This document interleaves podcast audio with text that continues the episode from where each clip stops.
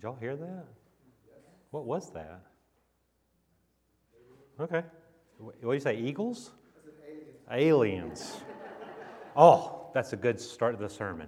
So picture Dallas, Houston, and Dripping Springs. Okay, everybody got that in your mind? So if you don't, if you're not from Texas, if you're far off, so picture, you know, a couple of big cities and then a small town that can see, you know, that's within distance. I say this, I really did have that planned. This is part of the sermon.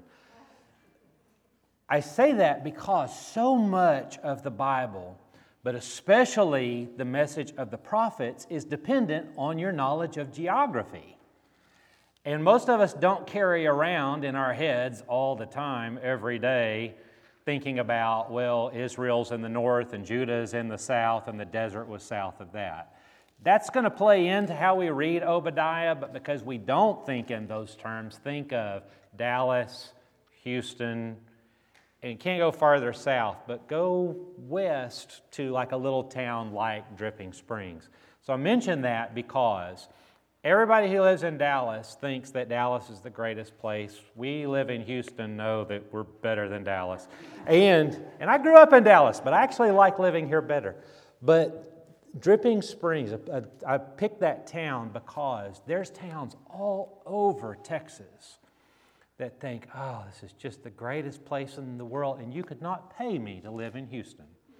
Have you ever heard that? Man, when I was in the motorcycle club and we had all these small towns and they heard you were from Houston, I heard that all the time. You couldn't pay me to live in Houston. I was like, yeah, but I bet we could pay your children. So they come here. Anyway, and I actually said that sometimes, and I was right. But anyway, Dallas, Houston, another town. So I'm saying that because once you get to Obadiah in the prophets, you have history that precedes what goes on in Edom. And this is what it looks like. A guy named Amos, decades before Assyria swept in, grabbed everybody out of the north, and took them into exile. Amos came and said, you are about to be taken out of your homeland and carried off into exile. Now, to the south, in Judah, in Jerusalem, was a group of people who watched that happen to their north and said, they got what they deserved.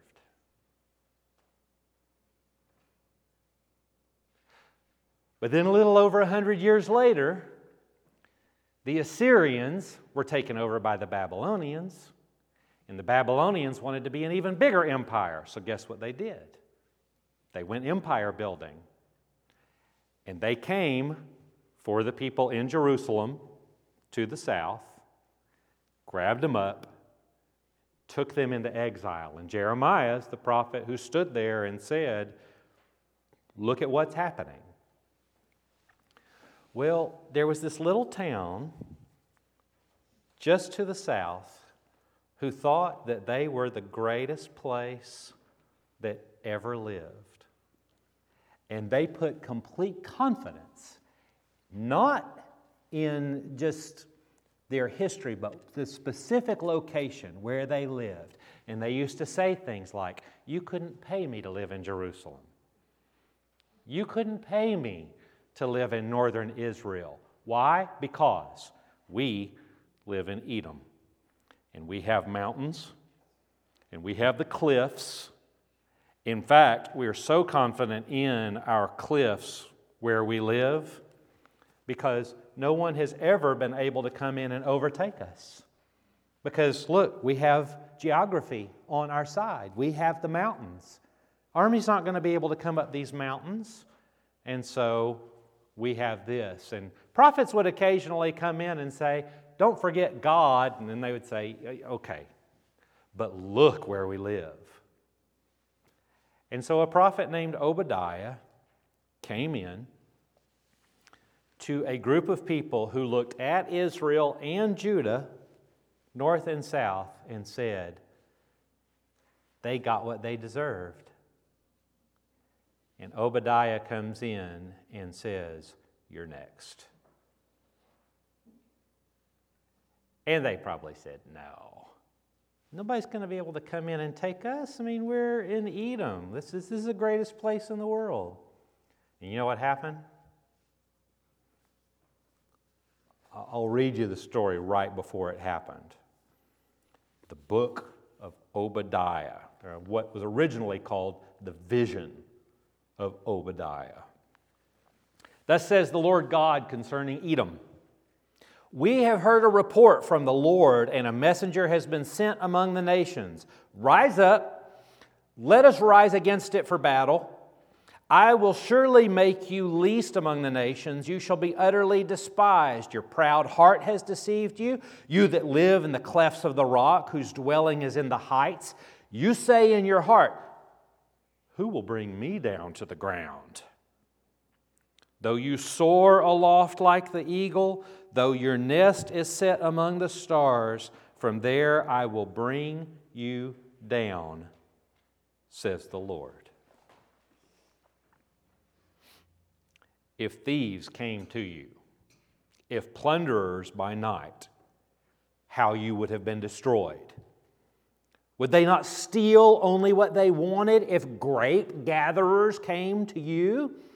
Would they not leave gleanings? How Esau has been pillaged, his treasures searched out. All your allies have deceived you. They've driven you to the border. Your confederates have prevailed against you. Those who ate your bread have set a trap for you. There's no understanding of it.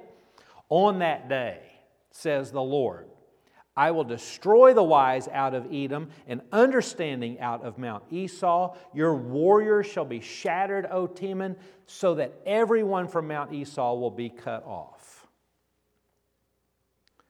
For the slaughter and violence done to your brother Jacob, shame shall cover you, and you shall be cut off forever. On the day you stood aside, on the day that strangers carried off your brother's wealth, and foreigners entered his gates and cast lots for Jerusalem, you too were like one of them. But you should not have gloated over your brother on the day of his misfortune. You should not have rejoiced over the people of Judah on the day of their ruin. You should not have boasted on the day of their distress. You should not have entered the gate of my people on the day of their calamity. You should not have joined in the gloating over Judah's disaster on the day of his calamity. You should not have looted his goods on the day of his calamity. You should not have stood at the crossings to cut off his fugitives. You should not have handed over his survivors on the day of his distress. For the day of the Lord is near against all the nations. As you have done, it shall be done to you. Your deed shall return on your own head. For you have drunk on my holy mountain. All the nations around you shall drink. They shall drink and gulp down, and shall be as though they had never been.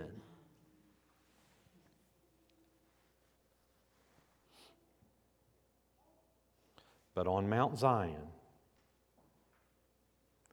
there shall be those that escape, and it shall be holy. And on the house of Jacob shall take possession of those who dispossessed them. The house of Jacob shall be a fire, the house of Joseph a flame, the house of Esau stubble. They shall burn them and consume them, and there shall be no survivor in the house of Esau, for the Lord has spoken. Those of the Negev shall possess Mount Esau, those of Shephelah, the land of the Philistines. They shall possess the land of Ephraim and the land of Samaria, and Benjamin shall possess Gilead. The exiles of the Israelites who are in Halah shall possess Phoenicia as far as Zarephath, and the exiles of Jerusalem who are in Sepharad shall possess the towns of the Negev. Those who have been saved shall go up to Mount Zion to rule Mount Esau, and the kingdom shall be the Lord's.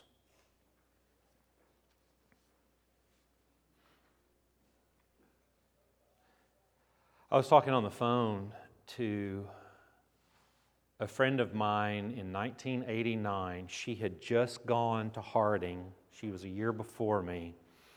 And we were on the phone just talking. We hadn't talked to each other in a few months. We grew up in youth group together. I think she probably reached that sort of 2 to 3 months into college, and she was lonely, homesick kind of stage. Let's call someone familiar. So we were talking on the phone, just enjoying conversation, and I'll never forget, she went, "Oh my goodness." And she just fell silent, and I said, "What?" She said, "The Berlin Wall is falling down." What do you mean? They're tearing down the Berlin Wall. For those of you who did not grow up anywhere post-World War II all the way up through the 80s, it's going to be hard for you to imagine what it was like to grow up during that time. But let me give you one glimpse, and you'll at least be able to catch an idea of what it was like, especially for someone like me to be a child and then a teenager in the 70s and 80s. There was one definitive truth by which we lived. All Russians were bad. No matter what, that was the definitive truth. All Russians were bad. They were either evil, killers, like Ivan Drago in Rocky IV, or they were dummies, like the comedian Yakov Smirnov, or they were evil dummies, like Boris and Natasha in Rocky and Bullwinkle, but you could always count on them to be consistent as our enemies. Didn't matter if it was a serious movie, like a James Bond, or spies like us. That was the enemy.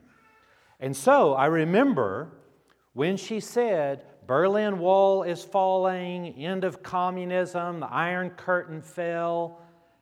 I remember looking back, it was, "Oh, we're celebrating that these people get to go free." No. We were celebrating because the bad guys got what they deserved. That's really what it was like to be at the end of the 80s and 90s. They got what they deserved. And I remember vividly being in college in the early 90s when the Iron Curtain was still coming down.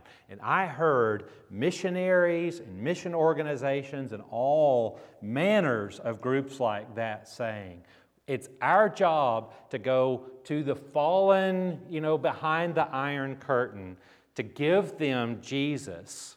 And thank goodness they got what they deserved. And even then I was like, something didn't feel right about this. Something feels off about this. And then I started meeting people who grew up behind the Iron Curtain. And then I heard a song. And it was a song by the guy who used to be the lead singer of a band called The Police, who just called himself Sting. And he had this song called Russians. And it was this song that over and over again talked about how the Russians loved their children. And I remember hearing that, and because I was a child of the 80s, I was like, no, not the Russians. They don't love their children. It's the Russians. Then you meet some, and you realize,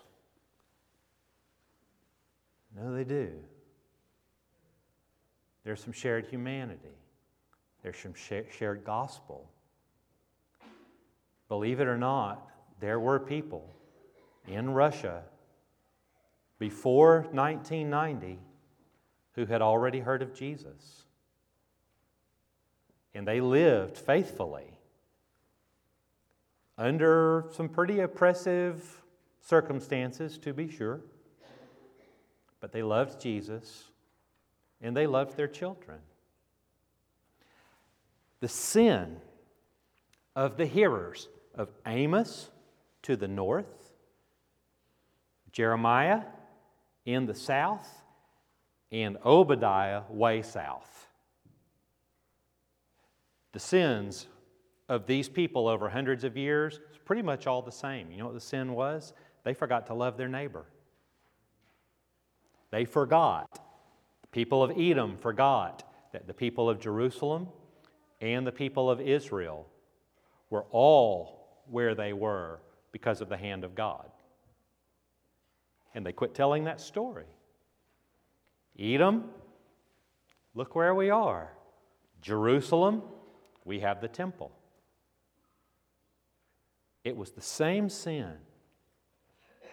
Obadiah came and said, you're putting all of your faith in the cliffs and the mountains and the clefts of the rock, when you should have been putting your confidence all along in God. You quit telling that story. But do you remember Jonah and Nahum? The guys who talked to Nineveh, the bad guys, Assyria. And you remember what happens when Nahum says, y'all are all going down, and then Jonah comes in and says, weren't y'all paying attention to Nahum? Y'all are all going down. You remember what the people of Nineveh did? They repented, and God said, good for them. We're going to save them anyway.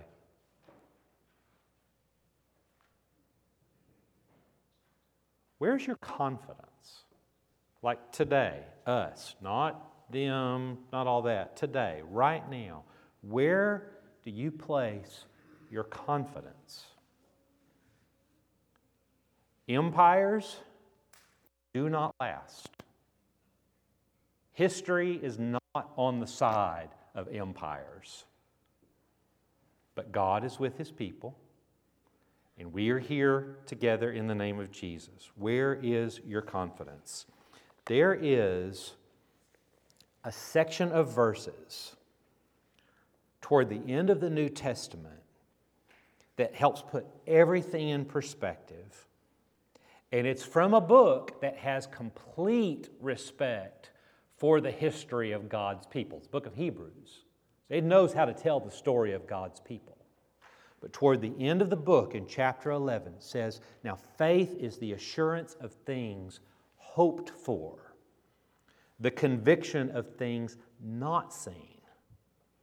Indeed, by faith our ancestors received approval. By faith we understand that the worlds were prepared by the word of God, so that what is seen was made from things that are not visible. God is still in the business of making worlds. But I'm here to tell you today, especially based on what we hear after the teaching of Jesus and those who came after Jesus, that the worlds that God is creating now are empires of hearts. Just like the one that we see in this room. This place is an empire of hearts. It's not a location. It's not buildings and mountains. It's an empire of hearts. 1 Corinthians 6 reminds us with a question. Do you not know that your body is a temple of the Holy Spirit who is in you, whom you've received from God? This is where we are today. We are people who are receiving the promises of God. We are the people of God. It's not about buildings and mountains. It's that we here together are gathered in the name of Jesus. Let us never forget to love our neighbor.